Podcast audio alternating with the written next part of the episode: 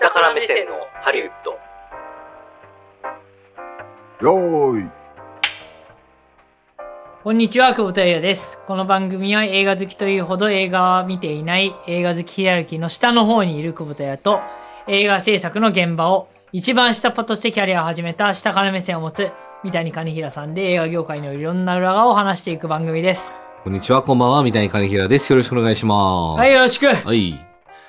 さて、えー、まあね、師走も深まってきた。 寝てただろ、今。いやいやいやいや深まってきたね、今日この頃ではございますけれども。あの、先週から告知しております、スペース生配信。 3日後だよ、 25日3日後。 3日後に迫みっんてきておりまなす予定空いてるね。うん。暇だろなんならね、24日もね、ちょっとやろうかなという。いや、思いはないんですけれども、別に。あの、こちらね、まあ、変わらず、ぜひぜひ、えーご参加いただければなと思っております。ハッシュタグ何でしたっけ下繰りですよ。そう、下繰りです。この下繰りというのを聞いて、ちょっとピクッときた方は、ちょっと煩悩があるかもしれませんあね。と、は、うん。滝繰りもカットしましょう。そうですね。 ギリねあの一緒に、ギね、リギリよ一緒にね、そう。滝繰り、下繰りとかちょっと良くないですね。並べちゃうとね。いいよ。あ、いいね、並べちゃいますか。ううんん。いいまあそうですね。なので、まあちょっとそのあたりでね、ぜひいろいろお話ししつつ、まあいろんなね、皆さんのご意見も拾っていければなっていう状況でございますけ れども。うん。えっと、今週はですね、ちょっとお話ししたかったのが、いや、こんな年の瀬にこんな話をするのもなかなかストイックで好きなんですけれども、えーオッペンハイマーっていう映画がありまして、出たよ。今年の夏頃にね、話。バーベンハイマーでしょあ、そうそうそうそうそう。バーベンハイマー問題でしょバーベンハイマー問題の発端となった映画の一個であるオッペンハイマーですね。日本では流れないんじゃないかって言われてた。そうそうそうそうそう配給されないんじゃないかってそうなんで言われす。てた。それが、配給が決まりました。っていうことなんですよね。はい。 まあ決まったんですよ。おめでとうはい。そうなんです、そうなんです。で、まあ決まったんですけれども、まあちょっとこれをね、まあどこに決まったのかとか、まあどういうふうに公開されるんだろうかっていうことを、まあ想像しながら、まあ映画の、まあ、配給の仕組みっていうのをちょっとまあ、もう一回おさらいできたらなっていう状況です。それ俺知ってる。え、知ってるんですかニュース追ってるからあ、マジですかいや、オペハイマー見たいなと思って、うん。海外版でもいいから見たいなと思ったの。うん。だから、でもできれば日本版っていうか字幕まあ、字幕でね、みたいですよが、ね。でだといいなと思って、ちょっと待ってたから、うん。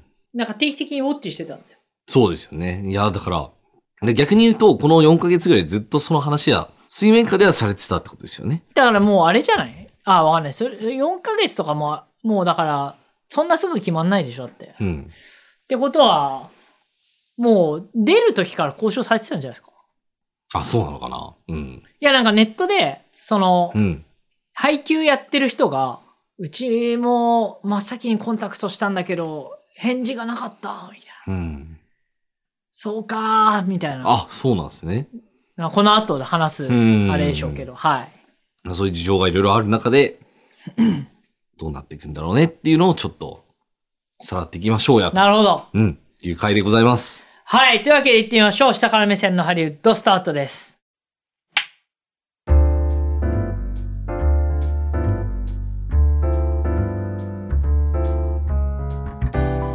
はい。はいというわけで、うん。はい、えー、オッペンハイマーの話になるんですけれども、ちょっとまずね、オッペンハイマーって何っていう方のために、そざっくりとした作品情報をお伝えできればと思いまう。す。どうぞ。はい。えー、作品名はオッペンハイマーと言いましてですね、はい。えーこちら、クリストファー・ノーラン監督。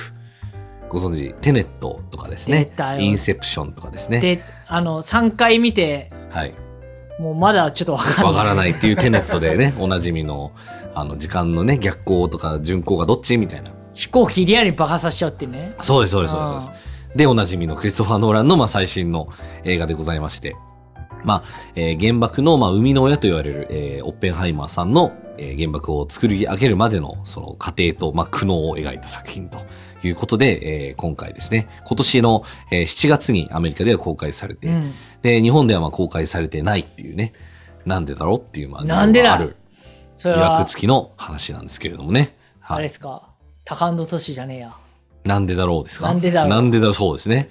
鉄腕そうのですトムね。あ、そうでした。僕、高安都市だと思ってました、今ので。 鉄は鉄友さんですよそうですよね営業に激烈な強さを持つ。そうですよね。いやいやいやいや最近、なぜなぜっていうのが流行ってますけどね。あーもうダメなんあかれね、うんちょっと、鳥肌立っちゃうあれ。ちょっとゾワってしますよね。うんうるせえよって思っちゃう。そうですうね。ん、いや、使わないで、本当に。ティーンぐらいの人が使ってるのを、 うん。なんか、妙齢の人が使うっていうのを見る。ああ、それはちょっとやめてほしいですね。もうちょっと本それ当は。に、なんていうの、こう、うんはぁってなる。なんかその自分、若い子のなんかいろいろ流行り分かってますよ感をね、出してる気持ち悪いですよね。もう違う世界だのうん話だから。確かに。やめてや。うん。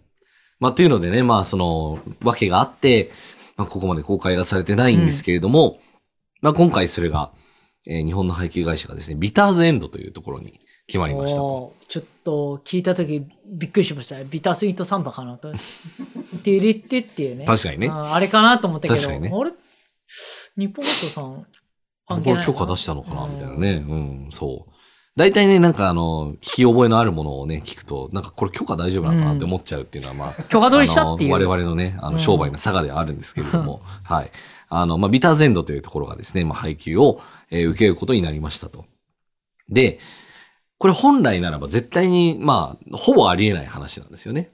なんでなぜかというと、これはですね、要はそのメジャースタジオ、ハリウッドのメジャースタジオが作り全世界配給する映画なんですよ。だから、それの、それ相応の、まあ、金額もかけて作り、それ相応の回収を見込んでビジネスをするための、まあ、映画なんですけれども、大体、えっ、と、そういったところだと、まあ、その、スタジオ映画って、まあ、その全世界にそれぞれ支部があったりとかして、で、まあ、それぞれの、まあ、その会社から配給されるっていうのが基本線としてあるんですね。あ例えばディズニーだったらディズニージャパンから出るとか、っていう風になるんですけれども、えっ、と、今回ユニバーサルの映画であると。あ、そっか。だからユニバーサルもうん日本あります。ああ、そう。だからそういう問い合わせが日本のユニバーサル行ってた。そうそうそうそうそう。あ、だからユニーバーサルの映画本来は、日本でそのユニバーサル映画を配給する配給会社が配給するっていうのが、まあ、基本、き規定路線というか。あ、そうですよね。だってほら、あのネットミームで炎炎上して、うん。ジャパンが抗議したんだもんね。あ、そうそうそうそうそうそう。だからあるはずなんあるわそけだう。もん本当はね。そ本う。当は配給するのはそこだよね。そう。ななあんだどうしけちゃったど、なんでか。なんで、危ない、今な危ない、自分で。今なんでなんでになるところでしたな。ん、なんでだろなうんか変、みたいなね変な発想だ。ちょ、なぜなぜ行きそうになったらちょっと危なかった。そうですね。危なかったですね、ちょっとね。うん。まあ、それが、まあ、だから今回の、まあ、その、扱う内容というか、まあ、その原爆でとか、うん。まあ、二次大戦の作品で、まあ、日本が、まあ、悪者側として描かれてて、みたいなうん。こと自体を受け入れられないのか否か、みたいなね。まあ、趣旨なのか否かはわからないんですけれども、なぜか、何かしらの理由で、ちょっと、いつもだったら、まあ、配給する東方東和っていうまあ会社があるんですけれども、そこではちょっと公開はしないっていう話に、まあ、なったんですすよね。なってたと。でもなんか、アメリカ士官だからね、そりゃ敵になるに決まっているや、そうそうそうそうそう。だからアメリカ士官で言ったら、まあ、ドイツは必ず敵国だし、まあ、うんロシアとかも敵国になるし、まあ、なんか中東の国々も敵国になるっていう、まあ、基本的なパターンが、まあ、出てきてしまうんそでりすけゃれどそもう、。そうなりますわ。うん。で、まあ、時代によっては日本がそうであったっていうそう、ね、そういうことです、ね。だけの話なんですけれども、まあ、ちょっとそれが乗り越えられないのかなっていう、うんなんか、ちょっとそういう、なんか事情を感じる、なんかね、訳ありな感じがあるんですけれうどんも、っていうことで、まあ、日本でそもそもいつ公開されるのかっていうのは出てこなかったし、うんそもそもその誰が配給するのかっていうのは明確じゃなかったっていう経緯がありましたと。だから、どうすんのってなって、まあ、どうしすんのばらくこの数ヶ月ぐらい、まあ、静かだったんですけど、まあ、最近ですよね、す一週間、二週間ぐらい前かな。まあまあそうっすね。う二ん2週間ぐらいかな。うんそう。前に、まあその、いやいやいや、ビター全部でやりましょうという話になりましたと。あ、急に決まったんだ。まあ発表されたのは割と急なああ、経緯ですそうね。うんうんうん。じゃあ、ビターゼントってじゃあどういう会社なんだっていうところなんですけれども、まあ、ビターゼントは、まあ、あの、結構そのアート系の作品とか、うんまあ、そういう割と、あの、小粒だけど良作みたいな作品を、まあ、日本で公開する配給会社で、まあ、有名なところだと、えっ、と、ドライブ・マイ・カーとか、うああ、ん、出た、ドライブ・マイ・カー。そう。アルビターゼンドですね。あとは、えーパラサイトとかね。はいはいはい。うん。まあ、そういう、だからまあ、芸術性が高いよねって言われてる作品をまあ出す、まあ、ブランドがある会社なんですけれども、じゃあ彼らが、じゃあ今回配給するってなったら、じゃあどこの劇場でかかるんだっていう話になるわけなんですよね。うん。で、まあ、じゃ、ここから邪水編に入っていくんですけれども、はいまあ、言うてこれメジャー映画の日本の配給権を買ったってことは、まあそこそこの金額ではあると思われるんですよね。うん。で、そこそこの金額で買うってことは、まあ、その回収が当然見込まれないといけない。うん。そんなね、チャリティーじゃないんだからっていうところで、例えばじゃあなんか何億円って出して、その何億円が返ってくる見込みがないと、基本的にはやらないはずなので、うってなった時に、じゃあ、そのどこの映画館にかけるんだって話になるわけですよね。うん。だからまあ、その大体配給会社が持っている映画会社との、あの、映画館の会社、工業会社との関係の中で、どこまでのそのブッキングができるのかっていうのが、まあ今回非常に問われているところうんの一つになると思うんです。で、なので公開もこれ、いつ公開されるのってなってるのが、今2024年としか出てないわけですね。じゃああれだ。これからリクルーティングというか、そうしていくのかなっていう感じですよね。あれなんか単管系から行くのかうん。そう。だから結構ね、もともとそういう単管系の映画に強みがあるところであるので、まあそういうルートでやるっていう可能性はあるんですけど、でもそれだけでとどめるにはあまりにちょっと、多分、その配給権を買うためのお金も高いだろうし、なあれでも、今のうんそういう興行をしたら、まあちょっと、まかないきれないんじゃないかなっていう。いや、まかないきれないでしょうね。うんただ、戦略的うに、ん。わーって一気にやって、うん。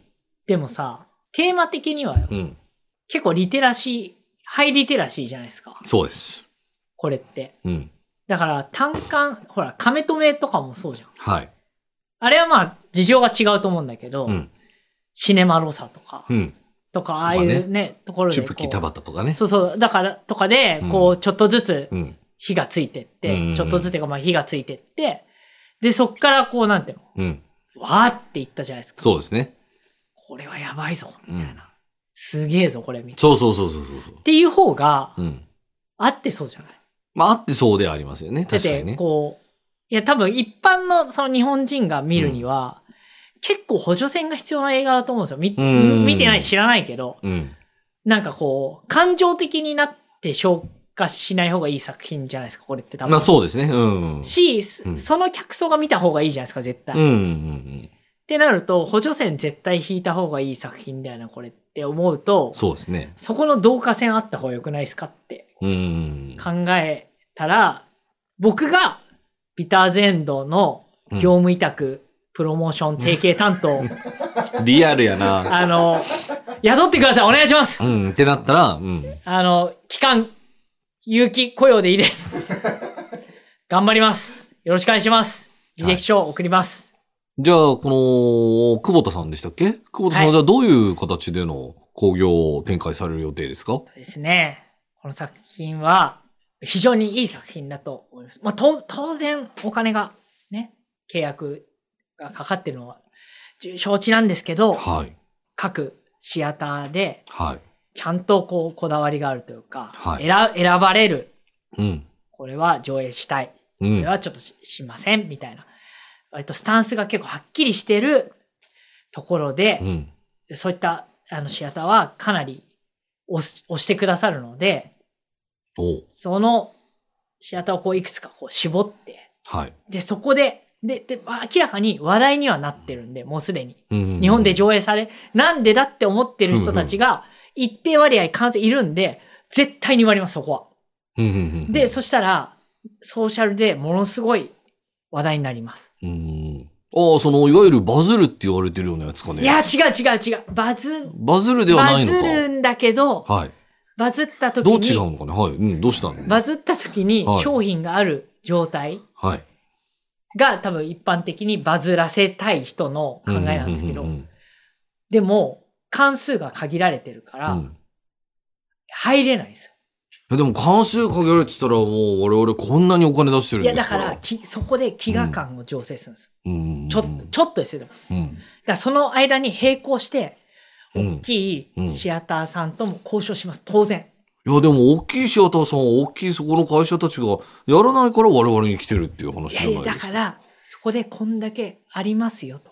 うんうんこう見てください、こんだけ話題になって。おーたら、あっとい、だってほら、うん他の作品で、うん。はこれは当てるだろうって言って滑りまくってる作品たくさんあるじゃないですい。か。まあまあ、ありますね。うん。そした、ら、こんだけシアターのお客さん入るんで、うん。ポップコーンもドリンクもうんガンガン売れ、シアターさん喜ぶじゃないですか。うん。そっちはね、そっちの収益なわけですから。そうですね。ねうん。だったら、うちにも流させてくださいよって言います。言ってくる人絶対出てきますよ。まあ、じゃあそういう状況をまずは醸成するということですそう、ね。そう、さすが、やっぱ分かってらっしゃる。ああ、そうかね。そうですかね。社長。ふうふう。ちょっと待って、こいやれ、照これれ、ますねビターズエンドの社長、相当、なんかバカな人みたいな。いや、全然そんなことはないんですけれ常どにも考。えてらっしゃると思いますけど、っうん。いていう映画だと思うんです。や、まあね。ででも、なんていうのかな。それで言うと、その東方東和がもうやんないよっていうふうに決めた手前、例えば東方シネマズにかけられるのかっていう議論がありますよね、多分ね。でも、それどうなはん、ですかそこはもう切り離しいて、いやなんかスタンスいビジネスだったらあだりかっらてスいうことタンですスとしてそうだけど、下から目線のハリウッド例えば東方シネマズにかけられるのかっていう議論がありますよね、多分ね。でもそれどうなはん、ですかそこはもう切り離しいやて、なんかスタンスいいビジネスだったらあだりかっらてスいうことタンですスよねとしてそうだけど、うんでも、それは世論なんですってなったら、ああ。考えを変えるんじゃないですか。なるほどね。いや、それは当然ね、うんそういうかん、いや、わかんないよ。もっと、さらうに、ん。お上から、うん。それこそ国とか、ああ、まあ国レベルね。うん。ガガ、ガバメントパワーが、まあそれはね、GP ね。ね、なるほど GP ね。GP っていうの知らない。わかんないハリウッド用語で GP とかあんのかいやないやいや、ナイスナイスナイス。とかが働いたらあれだけど、うんで。もさ、言うて、うん。そこに客入るぞってなったら、まあね。でもさ、客入るぞって言ってもさあどうだかってうん。思っ、言う、まあそれほどじゃないんじゃないってなっても、うん。僕社会現象化したら、これ無視できないと思いますよ。だから社会現象化することが多分、まあまそあう、市場面ですよ一旦のゴールなんね。だいや、そうですね。で、そのためにどうしたらいいかっていうのがうん立てるべき問いで、うん。どうやって、その、このオッペンハイマーを日本で、うん。日本で見てもらうかっていうのは、問いの立て方として多分違うんだと思う。どうやったら社会現象化させるか、社会がどうやら騒ぐかうん。っていうことを多分、その、アジェンダにした方がうん。見られるんじゃないだから結う局んその目的は達成されるというか。まあ確かにね。うん。まあなんか、いやでもそもそもすごい不思議なのが、このオッペンハイマーってこれ3時間の、しかも結構これ会話が密な、まあ会話劇なんですよね。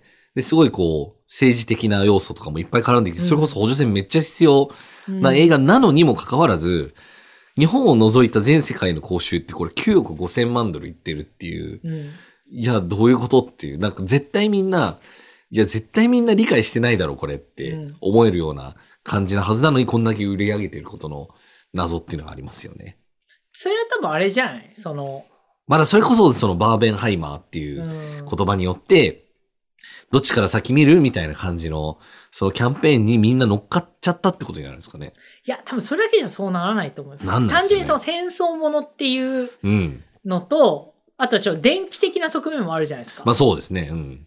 で、それって結構鉄板じゃない、うん。そ、の、なんていうの、こう、そういう歴史的な人物はのあ、はあは苦悩を描く。あ、はい。まあ、どれぐらい描かれても見てはわかんないけうど、ん。と、あと実際に戦争のリアルがあって、うんで、そういうのってやっぱり当たるじゃないですか。傾向として当たり、あ当たりやすいというかまあまあまあ、そうですね。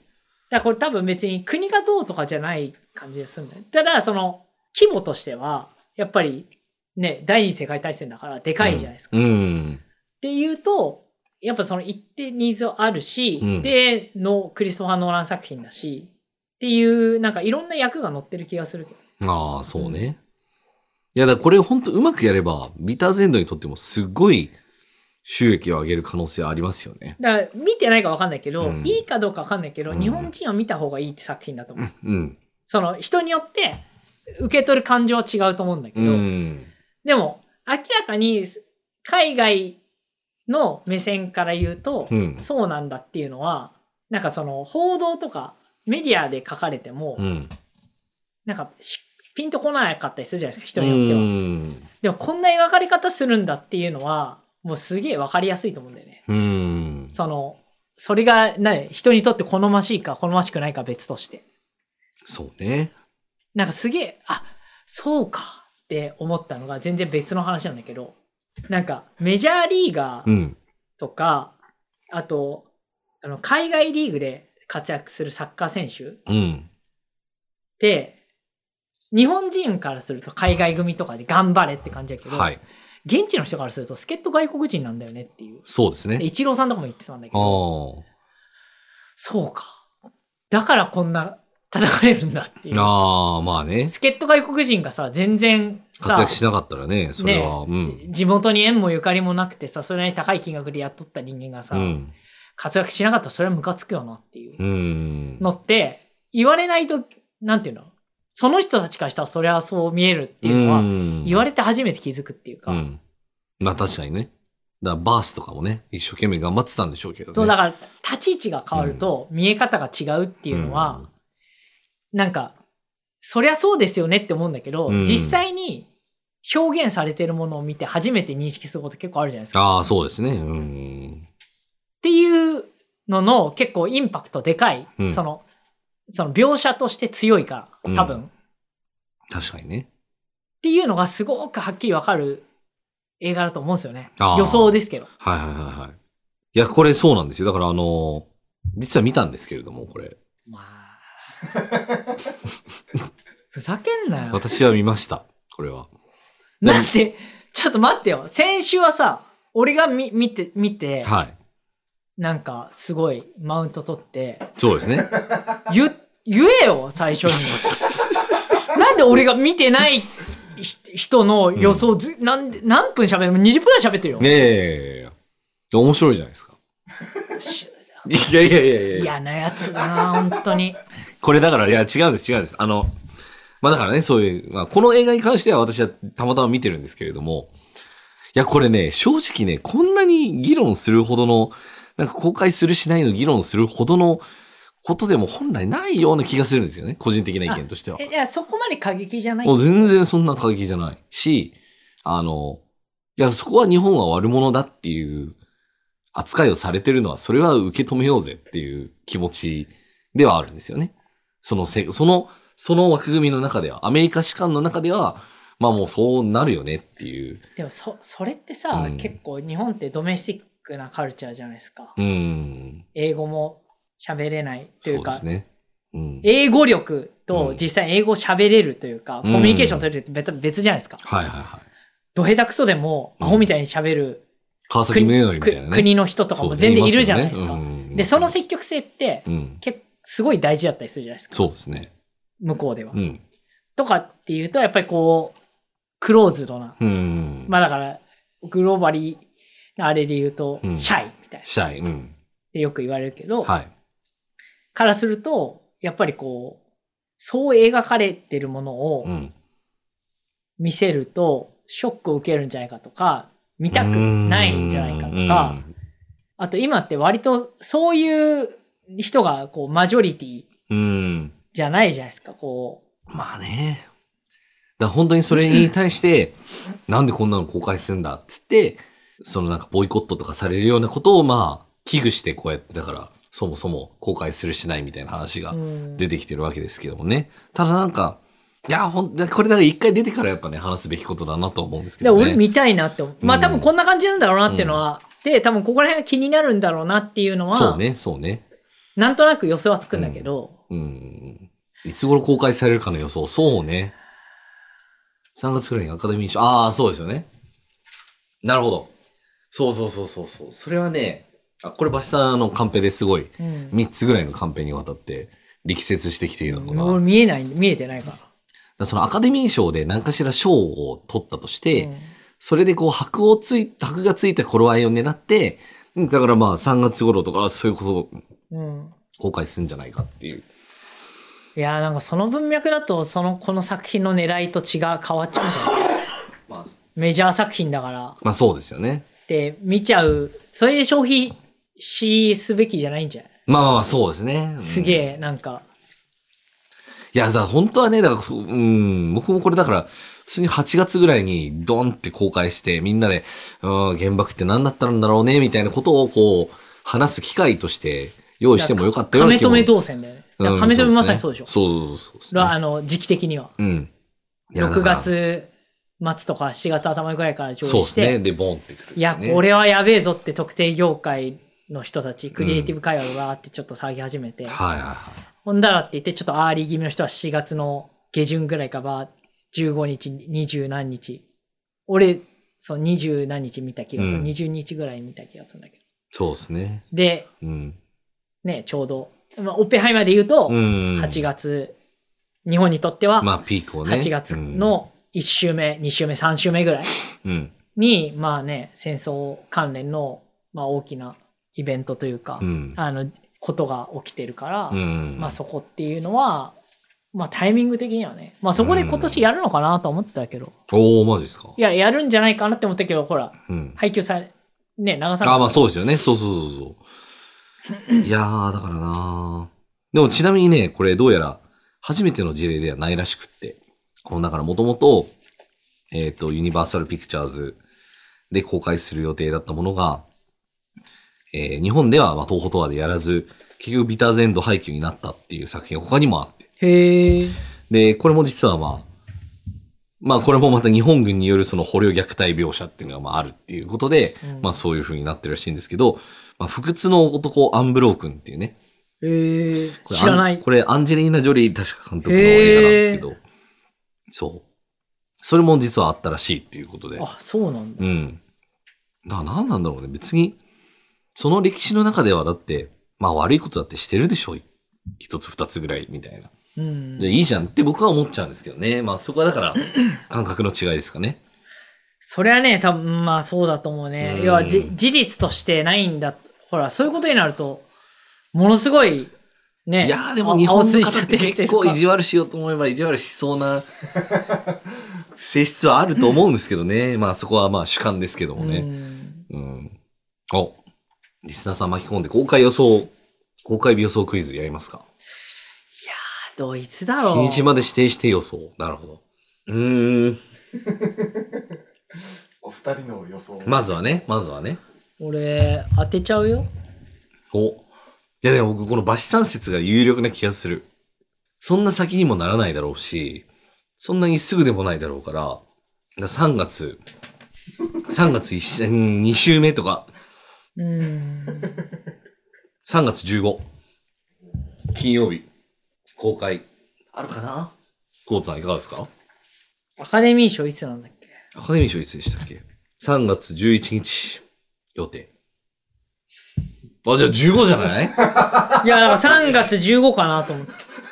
一緒ですね。 3月15か、3月、まあでもまあもう一22だと春休みかかるじゃん。ああ、そうですね。だから3月15かなっていうのと、はあるいは、6月28か7月5。へえ、あ夏にね。なるほど。どれか一日。だ4週、4週目ぐらいで8月にかかる感じ、なるほどだ。から7月12でもいいのか。まあ、それはありですね。確かにね。まあ、7月12かな。ああ、うん。了解です。 じゃあ、まあ、正解がね、まあ、リスナーの方から出ることをね、まずは 早めに見たいけどな。願いますけど、うん。まうん。あ、ちゃっかりその前にね、あの、オンデマンドとかでね、あの、買っちゃったりしてね、うん。と思いますけど、そうですね。これが配信されるまでの間に公開日が決定してる可能性もある決定してる可能性そうあるそうでしそょ、うね。ですね。確かに。そしたらま大谷さんの移籍みたいなねあ、。そうですね。あれもう朝、朝決まってる。ねあれ起きてたのに、寝あて、れ寝て、寝て起きたら、あれ決まってるみたいあな。れ、ブルージェイズに行く飛行機どうなったのみたいなね、感じでね。もろ指揮トロン者、トもろ指揮者がそうそうそう謝罪してたから。 すいません。普通のビジネスジェットしたって。そう。はい。じゃあ皆さん、ビターズエンドさんの頑張いりや、に。これはね、その戦略が非常に気になるところですよね。うん。だから楽しみにしましょう。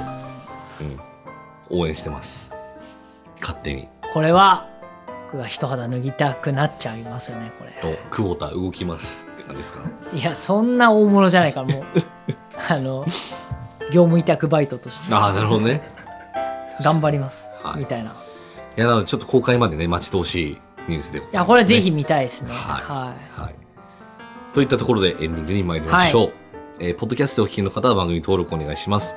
えー番組へのお便り感想は、ポッドキャストの概要欄と、番組公式 X からお便りフォームの案内が出ています。えー X はですね、えー下から目線のハリウッドもしくはアットマークしたりで、えー検索、そしてフォローをお願いします。えーまた番組のハッシュタグ、ハッシュタグしたハリでコメントもお寄せください。